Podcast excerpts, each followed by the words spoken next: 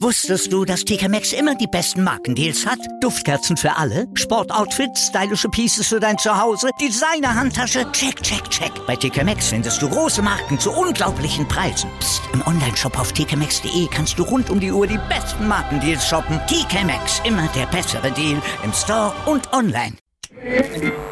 Aus meinsportradio.de wird meinsportpodcast.de. Deine Lieblingssportpodcasts, Gewinnspiele und vieles mehr findest du jetzt auf meinsportpodcast.de. Neben der besseren Nutzererfahrung der Website ändert sich für dich aber nichts. Deine Abonnements wechseln ganz automatisch von meinsportradio.de zu meinsportpodcast.de. Du bist noch kein Abonnent? Einzelne Serien, Themen und ganze Sportarten-Feeds warten auf dich. Schau vorbei und klick dich rein auf meinsportpodcast.de. 90 Plus On Air, der Podcast rund um den internationalen Fußball auf meinsportpodcast.de.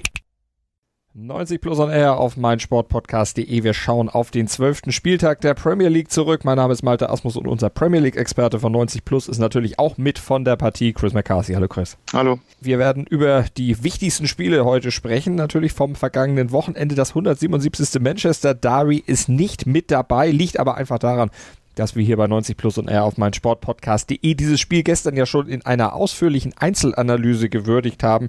Julius Eid und Marius Merck, die haben sich um das 3 zu 1 von Manchester City verdient gemacht und haben das Spiel aufgearbeitet. Ihr kriegt es als Podcast natürlich auf mein Sportpodcast.de. Chris, deshalb lass uns den Rest des Spieltags zusammenfassen. Lass uns über die anderen beiden Mannschaften sprechen, die außer Manchester City natürlich auch noch ohne Niederlage durch die Saison marschiert sind. Zu Liverpool kommen wir gleich gleich zu Chelsea auch vorher. Kommen wir aber zu Arsenal, die ja auch momentan ja, so leichte Probleme haben. Zweimal in Folge hatten sie vor diesem Spieltag nur unentschieden gespielt. Ein gutes Unentschieden gegen Liverpool, ein eher schwaches Unentschieden gegen Crystal Palace und jetzt kam erneut ein Unentschieden gegen Wolverhampton dabei raus. Äh, jetzt vor der Länderspielpause kann man bei Arsenal wahrscheinlich fast sagen, ein Glück Länderspielpause. Ja, das kann man schon so irgendwie sagen, wenngleich man auch sagen muss, dass der, der Auftritt gegen Liverpool zum Beispiel wirklich sehr gut war und ähm, man vor dem Spiel gegen Pistol Palace ja auch eine beachtliche Siegesserie hatte. Also man sieht, bei Arsenal läuft alles so ein bisschen in die richtige Richtung. Man merkt, dass Emery immer einen besseren Einfluss hat und sein System langsam greift. Aber trotzdem, du hast natürlich recht, wenn du sagst, dass Arsenal wohl ein bisschen auf die Länderspielpause jetzt schielt, denn gegen Wolverhampton war von diesem ja, euphorischen, energischen Fußball, den man gegen Liverpool sah, recht wenig zu sehen. Im Gegenteil, ähm, die ganzen Schwächen, die man in der, sogar in der Siegesserie erkennen konnte bei Arsenal, wurden da ein bisschen in den Vordergrund gerückt und so war es ehrlich gesagt einer der schlechteren Partien unter Unai Emery bisher. Und das ging ja schon in der 13. Minute in die falsche Richtung aus Arsenals Sicht. Wir haben ja in den letzten Wochen schon immer mal über mentale Aussetzer des einen oder anderen Spielers gesprochen. Diesmal war es Granit Xhaka, den wir letzte Woche noch gelobt hatten. Genau, ja, gerade wo man ihn lobt. Ich, ich habe sogar noch einen, Artikel drüber geschrieben, wie, wie toll Chaka und Torreira harmoni, ähm, harmonisch zusammen spielen und wie das auch Chaka stärkt, wie er immer reifer wirkt und auch immer sattelfester wirkt in seiner Rolle und prompt macht er natürlich dann einen Fehler. Ähm, nach 13 Minuten lässt er einen Ball durch, der eigentlich für ihn gedacht war. Und so konnte dann Wolverhampton einen Gegenangriff setzen, spielen sie dann toll heraus und können sie dann zum 1-0 auch vollenden durch Cavallero. Also das war dieser Chaka, den man des Öfteren sieht. Er kann noch so gut spielen teilweise. Er hat immer wieder diese mentalen Aussetzer drin, diese Konzentrationsprobleme. Und ja, damit hat er dann Arsenal wieder äh, in Rückstand gebracht mhm. und damit wurde man, äh, damit musste man dann zum äh, erneut ähm, ohne Führung in die, pa in die Pause gehen und damit ist Arsenal die, die einzige Mannschaft neben Cardiff, die dieses Kunststück bisher in zwölf Spielen vollbrachte. Aber Arsenal ist ja eine Mannschaft, die zurückschlagen kann. Das haben wir in den letzten Wochen ja auch immer gesagt. Äh, da wurde oftmals das Ganze dann sogar in einen Sieg gedreht. Jetzt hat es am Ende in Anführungsstrichen nur zum Unentschieden gereicht. Und es hätte ja auch durchaus auch in der ersten Hälfte schon höher äh, der Rückstand sein können von Arsenal. Bernd Leno musste ein, zwei Mal dann auch sein Können aufbieten. Ja, durchaus. Also es, es, waren, es gab noch ein paar Aktionen in der ersten Halbzeit. Zum, zum einen hat Arsenal natürlich dann auf den Ausgleich gepocht, da waren ein paar Gelegenheiten dabei. Lacazette hatte eine Großchance, aber viel schlimmer war, wie du sagst, ähm, dass Arsenal dann wirklich alles in die Offensive warf. Man wollte diesen Ausgleich erzwingen und dadurch wurde die Defensive komplett vernachlässigt und Wolverhampton, das haben wir jetzt schon öfter gesehen äh, in den letzten Wochen, Wolverhampton kann Fußball spielen und die Konter, die sahen teilweise ziemlich gut aus und da musste Bernd Leno das ein oder andere Mal dazwischen greifen. Ähm, sehr gute Partie von Leno, machte sich immer groß, kam, kam gut aus dem Tor heraus und eigentlich hat es Arsenal ihm zu verdanken, dass das nicht vielleicht sogar ein bisschen, ein bisschen schlechter ausging. Und dass man es dann eben im zweiten Durchgang noch drehen konnte, in einem zweiten Durchgang, wo Arsenal letztlich die total überzeugende und auch spielbestimmende Mannschaft war, ab der Stundenmarke, da wurde es eigentlich immer besser aus Sicht von Arsenal. Es waren dicke Chancen dabei, die man auch mit ein bisschen mehr Abschlussglück und vielleicht auch mit ein bisschen mehr, ja, vielleicht auch Überlegung getroffen hätte. Bellerin mit dem falschen Fuß und dann die dicke Chance von Aubameyang. Ja, genau, 73. Minute. Ähm, war ein toll rausgespielter Angriff und Aubameyang triff, äh, trifft leider nur den Pfosten. Ähm, das Problem in dieser Phase war, Arsenal war zwar drückend überlegen zu dem Zeitpunkt, aber das, was mich so ein bisschen geärgert hat in dem Spiel, was gegen Liverpool noch so toll war, die, die Angriffe waren nicht durchdacht, sie waren nicht so direkt gespielt, ähm, man wirkte da ein bisschen schlafmütziger im Kopf. Also es war insgesamt nicht die tollste Leistung und ähm, so fehlte dann auch die letzte Präzision in den Angriffen. Mhm. Aber es kam dann am Ende doch noch so, wie es kommen musste. Der Ausgleich in der 86. Minute, Mikitarian. Äh, nicht Schuss, nicht Flanke, so ein Ding dazwischen an Freund und Feind vorbeigeschlänzt ins Eck für den Torwart. Wahrscheinlich nicht haltbar. Nee, war ein ganz ekliger Ball für Patrizio im Tor. Ähm, ich denke, Vegetarian wollte flanken, kam keiner dran an den Ball, der Ball wurde immer länger und so landete er dann zum Ausgleich im Tor. Man hat sich das dann irgendwie verdient als Arsenal, man hat es erzwungen, diesen Ausgleich und nach diesem Ausgleich wollte man dann auch unbedingt noch den Sieg erzwingen ähm, und dann ging es fast komplett nach hinten los fast äh, hätte es dann nochmal geklingelt, ging am Ende nochmal gut, aber Wolverhampton, müssen die sich nachträglich äh, die Frage gefallen lassen, ob sie vielleicht in der ersten Hälfte nicht äh, noch ein bisschen mehr Kapital hätten drausschlagen müssen, dass Arsenal eben dann doch so ein bisschen nach behäbiger in die Partie kam? Ja, da hätte man ein bisschen bisschen mehr Arsenal bestrafen können. Ähm, und das ist das Problem, das Wolverhampton schon die ganze Saison hat. Ähm, man spielt sehr guten Fußball, man spielt besonders ähm, attraktiven Angriffsfußball, aber man ist mit, seiner, mit seinen Chancen viel zu, äh, viel zu schlampig. Man, man spielt seine Chancen nicht heraus bis zum, bis zum finalen Ball und vergibt dann auch noch die klaren Gelegenheiten. Und das gab es in der ersten Halbzeit, aber viel schlimmer noch, ehrlich gesagt, nach dem Ausgleich durch Arsenal, als die Gunners dann wirklich alles aufmachten, kam man noch ein, zwei Mal wirklich zu sehr, sehr guten Kontersituationen. Da war einmal wieder Leno, der dazwischen ging. Und ähm, dann wurde sogar noch durch den jungen Gibbs White die Latte getroffen. Also insgesamt geht der Punkt in Ordnung, ähm, auch weil Arsenal einfach viel mehr investierte. Aber Wolverhampton wird so klammheimlich denken, da war vielleicht sogar der Auswärtssieg drin. Mhm.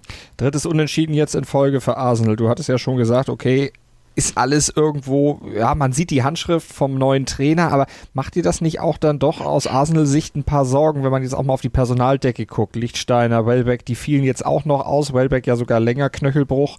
Also das sind ja schon dann so auch Einschläge in der Mannschaft, wo dann die Personaldecke irgendwann mal ein bisschen dünner wird. Ja, das durchaus, aber ähm, ich denke, insgesamt ist die, die Saison bisher sehr positiv zu bewerten, denn Emery hat wirklich sehr, sehr viel verändert bei Arsenal, sehr grundlegende Veränderungen getroffen.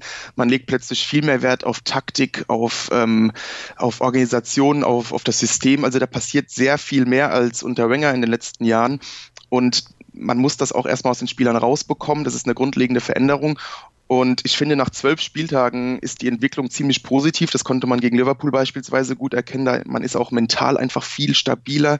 Ähm, die, die, die Rückstände, die, die, die man als Gerät, die sind zwar negativ irgendwo, aber gleichzeitig ist sehr positiv zu bewerten, dass die Mannschaft den Charakter hat, davon immer wieder zurückzukommen. Mhm. Also ich denke, insgesamt ist es sehr positiv. Ähm, es ist ein ganz neues Arsenal und man ist da noch mitten in der Entwicklung, sogar eher noch am Anfangsstadium. Und da ist es normal, dass es noch Kinderkrankheiten gibt, aber auch größere Probleme, speziell eben im Defensivbereich. Da fehlt es noch ein bisschen an der individuellen Qualität, finde ich, damit das MRI-System wirklich vollends funktioniert. Und man muss da auch fairerweise sagen, wenn man mal auf die, die Kollegen von Emery schaut, Klopp hatte jetzt mehrere Transferfenster, bis sein Liverpool in dieser Art und Weise funktionierte, wie es heute funktioniert. Selbst ein Guardiola brauchte die eine oder andere Transferphase. Also Emery wird die Zeit bekommen, er muss die Zeit bekommen und ich denke, der, der Auftakt in diese Ära ist mittlerweile ziemlich positiv und wenn dann auch noch die eine oder andere Verstärkung kommt, dann, dann denke ich, könnten wir da äh, ein Arsenal erleben, das wieder regelmäßig in den Top 4 ist. Und zu diesen Top 4 fehlen aktuell drei Punkte. 24 Punkte hat Arsenal nach zwölf Spieltagen auf der Habenseite. Gucken wir auf die Liverpooler, auf die von dir eben schon angesprochenen Liverpooler, die sich mit Fulham, dem Aufsteiger, auseinandersetzen mussten. Am Ende 2 zu 0 gewonnen hatten, aber der Weg dahin war auch nicht so ganz einfach. Ein bisschen schlafmützig äh, hatte man bei Liverpool diese Niederlage aus der Champions League gegen Roter Stern Belgrad noch nicht so ganz verdaut, weil man da noch ein bisschen angeschlagen? Es ist irgendwie wie ganz komisch. Also für eine, für eine ungeschlagene Mannschaft finde ich, dass Liverpool in den letzten Wochen nicht wirklich überzeugt, spielerisch. Ähm, da, man ist da manchmal ein bisschen zu behäbig. Es fehlt so ein bisschen an diesen letzten Prozenten Energie, ähm, an, an der Konzentration teilweise auch. Also Liverpool ist momentan sehr ähm, ergebnisorientiert und damit auch erfolgreich. Aber wie man auch in der Champions League gesehen hat, das kann auch ein bisschen schief gehen. Und man muss fairerweise sagen, Fulham, ähm, natürlich sehr, sehr schlecht in die Saison gestartet, ähm, hat Liverpool durchaus in der ersten Halbzeit gefordert. Ja, die haben sich hinten ganz gut positioniert und sind vor allen Dingen auch mutig in die Gegenangriffe reingegangen. Bei Fulham auch wieder mal Resultat einer der vielen Umstellungen in dieser Saison. Ja, es ist halt ähm, ein bisschen komisch. Ähm, Fulham hat eklatante Abwehrprobleme und Jokanovic versucht das immer wieder durch neue Formationen oder neues, neues Personal irgendwie den Griff zu bekommen. Und gleichzeitig hat man das Gefühl, es braucht einfach auch ein bisschen Kontinuität und die war zuletzt nicht da. Trotzdem machte man gegen Liverpool gerade defensiv eines der besseren Spiele der Saison. Man wirkte da viel organisierter, stabiler und äh, somit brachte man Liverpool wirklich regelrecht zur Verzweiflung in den ersten Minuten, erste halbe Stunde. Es gab zwar eine Top-Chance durch Salah, ähm, die blieb ungenutzt, aber dann äh, war es wirklich schwer für Liverpool, da Chancen zu kreieren, weil wirklich Fulham sehr, sehr kompakt stand. Und du hast es bereits angedeutet, Fulham setzte dann auch Wert auf die schnellen Gegenangriffe. Man hat Qualität in der Offensive, auch im Mittelfeld. Und ähm, da hatte man zum Beispiel eine ganz gute Chance durch Cessignon, der mit ein bisschen mehr äh, Präzision im Abschluss da vielleicht sogar noch das 1-0 erzielen kann. Und dann kam es natürlich zur, zur ganz großen Wende in der Partie. Ja, eine Eckball-Variante einstudiert von Fulham, sah wirklich sehr, sehr hübsch aus und führte vermeintlich auch zum Erfolg. Mitrovic traf nämlich nur, der Schiedsrichter hatte was dagegen. Genau, tolle herausgespielte Eckball-Variante. Mitrovic dann per Kopf zum 1 zu 0. Ähm, meine erste Reaktion war, dass es auf dass es auf keinen Fall abseits war. Wenn man dann genau hinschaut, scheint er wirklich hauchdünn im Abseits zu stehen. Also die Entscheidung geht dann schon irgendwie in Ordnung. Ähm, aber das Spielentscheidende daran war, dass Liverpool dann einen blitzschnellen Gegenangriff startete über Alisson, der den Freistoß schnell ausführt und dann über die rechte Seite ging der Ball, ging der Ball schnell zu Salah und Fulham war überhaupt nicht bereit auf diesen mhm. Gegenangriff. Man war eigentlich schon dabei zu jubeln. Man dachte, man ist in Führung gegangen. Die Spieler waren aufgerückt und Salah nutzte das dann eiskalt aus zum 1 zu 0. Aber auch da gibt es einen kleinen Beigeschmack bei dem Tor. Ähm, als Alisson diesen Freistoß ausführt, es ist zwar pingelig, aber irgendwie muss man es erwähnen, der Ball ähm, war nicht ähm, zum Stillstand gebracht worden, beziehungsweise Alisson rollte den Ball raus und führt dann, während der Ball sich noch bewegt, den Freistoß aus. Also wenn man da ganz, ganz penibel ist, ähm, hätte dieser Gegenangriff dann natürlich nicht zählen dürfen. Aber es ist äh, letztlich auch wieder so, wie wir es ja auch in den letzten Wochen immer schon wieder gesagt haben, Liverpool gewinnt die Spiele, die auch vermeintlich lange Zeit gegen sie laufen. Und dann, wenn du dir sowas letztlich erstmal erarbeitet hast, kommt auch so ein bisschen so ein Glück, so ein Spielglück noch mit dazu. Ja, das auf jeden Fall. Also man muss auch fairerweise sagen, das war zwar ein großer Knackpunkt im Spiel und man, man kann auch nie wissen, ob Fulham mit der Führung dann vielleicht sogar etwas mehr draus macht ähm, oder ob Liverpool dann trotzdem ähm, am Ende dank der individuellen Qualität wieder das Zepter in die Hand nimmt. Aber du sagst es, Liverpool hat diese Qualität, selbst wenn, wenn man nicht den besten Tag hat, ähm, findet man Wege, immer wieder zu gewinnen. Ähm, man ist sehr effizient vorne im Abschluss. Man hat jetzt eine deutlich bessere Defensive, auf die man sich verlassen kann. Und ähm, somit kann man es natürlich auch sehr positiv sehen, dass Liverpool diese Punkte holt, die man vielleicht vor ein, zwei Jahren nicht geholt mhm. hätte. Aber gleichzeitig ähm, ist das nur die Hälfte wert, ähm, wenn man nicht diese Form trifft, die man eigentlich braucht. Also ich bin mal gespannt, ob die Reds endlich irgendwann wirklich zu dieser Höchstform auflaufen, die wir letzte Saison gesehen haben Denn wenn sie das tun, dann sind diese Punkte, die sie jetzt geholt haben in letzter Zeit, natürlich absolut Gold wert. Und sie haben ja für weitere Ambitionen, für höhere Ambitionen mittlerweile auch die Breite im Kader. Nicht nur, weil Sherdan Shakiri sehr breit ist, der äh, Kraftwürfel, aber auch der hat wieder ein starkes Spiel gemacht und ein schönes Tor geschossen zum 2 zu 0. Ja, ähm, Shakiri wirklich ein absolutes Schnäppchen äh, für festgeschriebene 15 Millionen von Stoke gekommen. Und man sieht halt direkt, dass Shakiri wirklich eine tolle Qualität hat. Ähm, macht ein sehr gutes Spiel gegen Fulham, ständig in Bewegung, äh, ständiger Unruheherd. Und das 2-0 war auch toll anzusehen. Ähm, Robertson nach einer Ecke mit der Reingabe und Shakiri nimmt dann per Direktabnahme, schließt er dann mit links ab zum 2 0 da war das Spiel eigentlich gegessen und du sagst es, Liverpool hat jetzt viel mehr Optionen im Kader. Ähm, das ist nicht nur eine tiefere Breite im Kader. Ähm, man hat auch wirklich Spieler, die plötzlich attraktive Alternativen für die Startelf sind. Das erhöht natürlich auch den Konkurrenzkampf. Man kann ein bisschen mehr rotieren und man, man merkt eben, dass dann Spieler auch ein bisschen gefordert sind, noch mal ein paar Prozent mehr zu liefern. Und Shakiri wirkt momentan auch sehr, sehr hungrig und dementsprechend ähm, kommt er momentan auch gut zum Zug und wieder eine, eine, sehr gute Leistung des Schweizers. Und gut zum Zug kommt Liverpool in der Liga eben auch, genauso wie City und Chelsea noch ohne Niederlage. Und zu Chelsea kommen wir gleich nach einer kurzen Pause hier bei 90 Plus on Air der Premier League Analyse, wenn wir über die 90 Plus Awards sprechen. Wusstest du, dass TK Maxx immer die besten Markendeals hat? Duftkerzen für alle, Sportoutfits, stylische Pieces für dein Zuhause, Designer-Handtasche, check, check, check. Bei TK Maxx findest du große Marken zu unglaublichen Preisen. Psst. im Onlineshop auf tkmaxx.de kannst du rund um die Uhr die besten Markendeals shoppen. TK Maxx, immer der bessere Deal im Store und online. Mein Sportpodcast.de ist Sport für die Ohren. Like uns auf Facebook. Hallo, hier ist Benny Hövedes. Ja, liebe Hörer, mein Name ist Birgit Fischer. Ich habe schon ganz viele Medaillen gewonnen im Kanu-Rennsport, im Kajakpaddeln. Hallo, ich bin Arthur Abraham, bin Boxweltmeister. Die Profis am Mikrofon, immer und überall auf meinsportpodcast.de.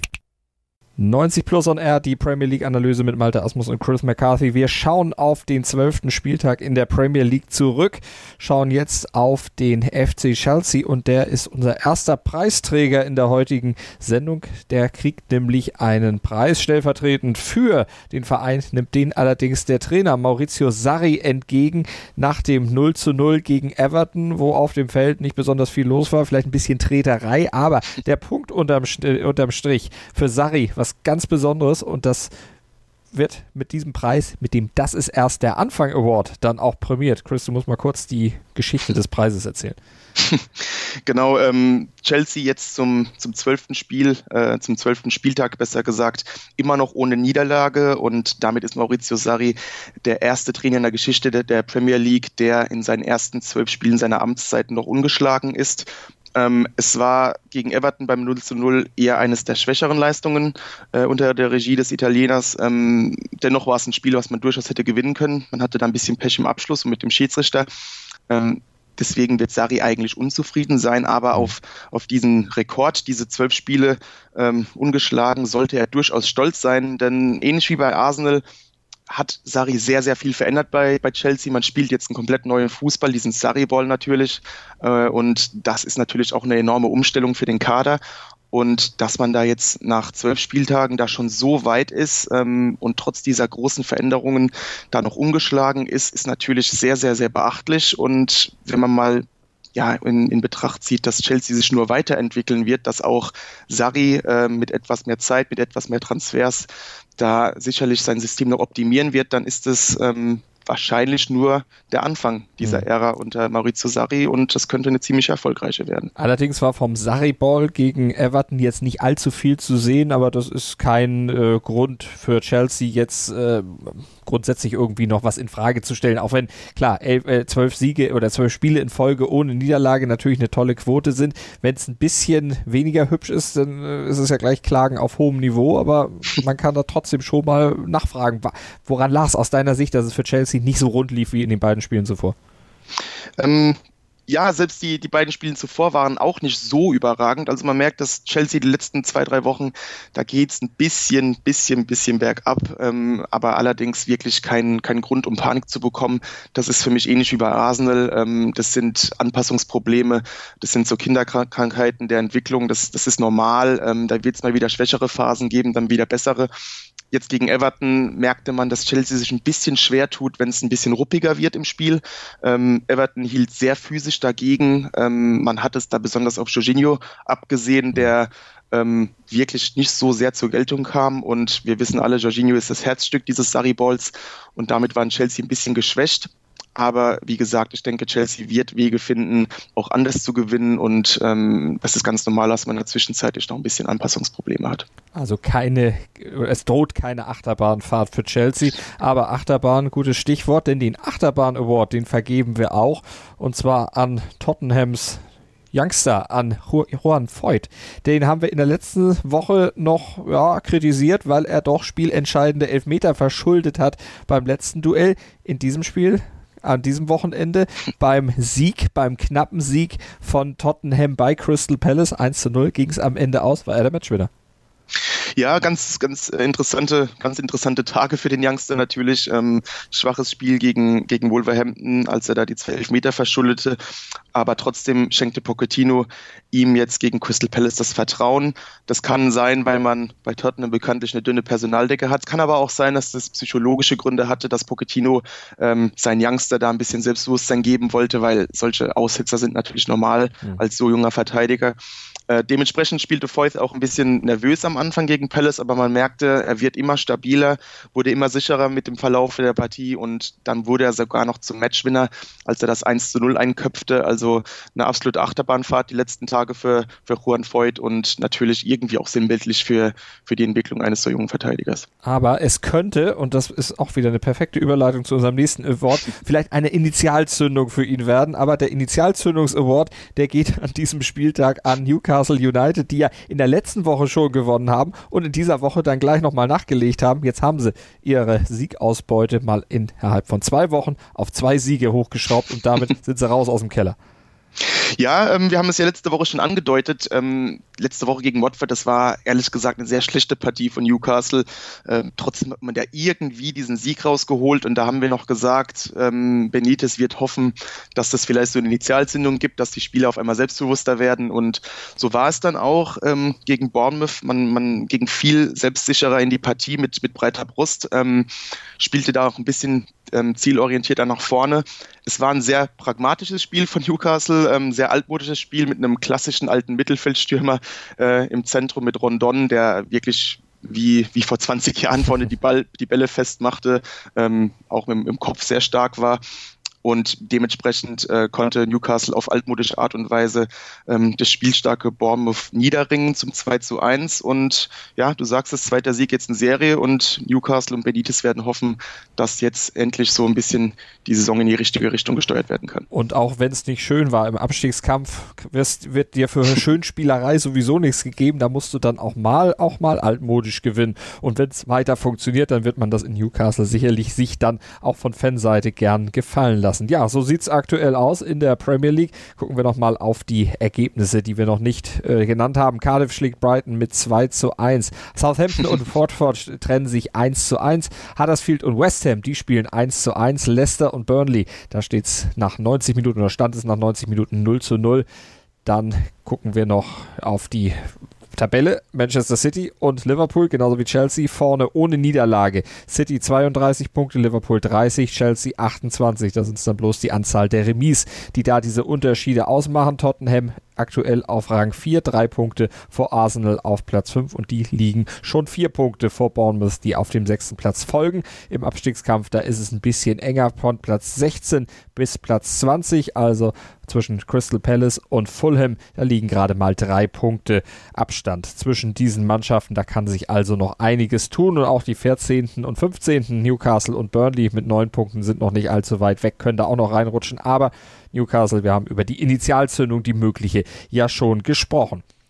Jetzt geht es erstmal in die Länderspielpause und mit dem 13. Spieltag sind wir dann wieder zurück hier bei 90 Plus und R, der Premier League Analyse. Am 24. und 25. November wird dann in der Premier League erst wieder gespielt und an dem Montag drauf, da sind wir dann wieder für, sind wir dann wieder für euch da mit unserer Analyse hier auf meinsportpodcast.de bei 90 Plus und R. Chris, für heute vielen Dank. Danke auch. 90 Plus On Air, der Podcast rund um den internationalen Fußball auf meinsportpodcast.de. Chip and Charge mit Andreas Thies und Philipp Joubert. Alle Infos zum aktuellen Tennisgeschehen. Um den Platz, am Platz, auf dem Platz. Chip and Charge auf meinsportpodcast.de.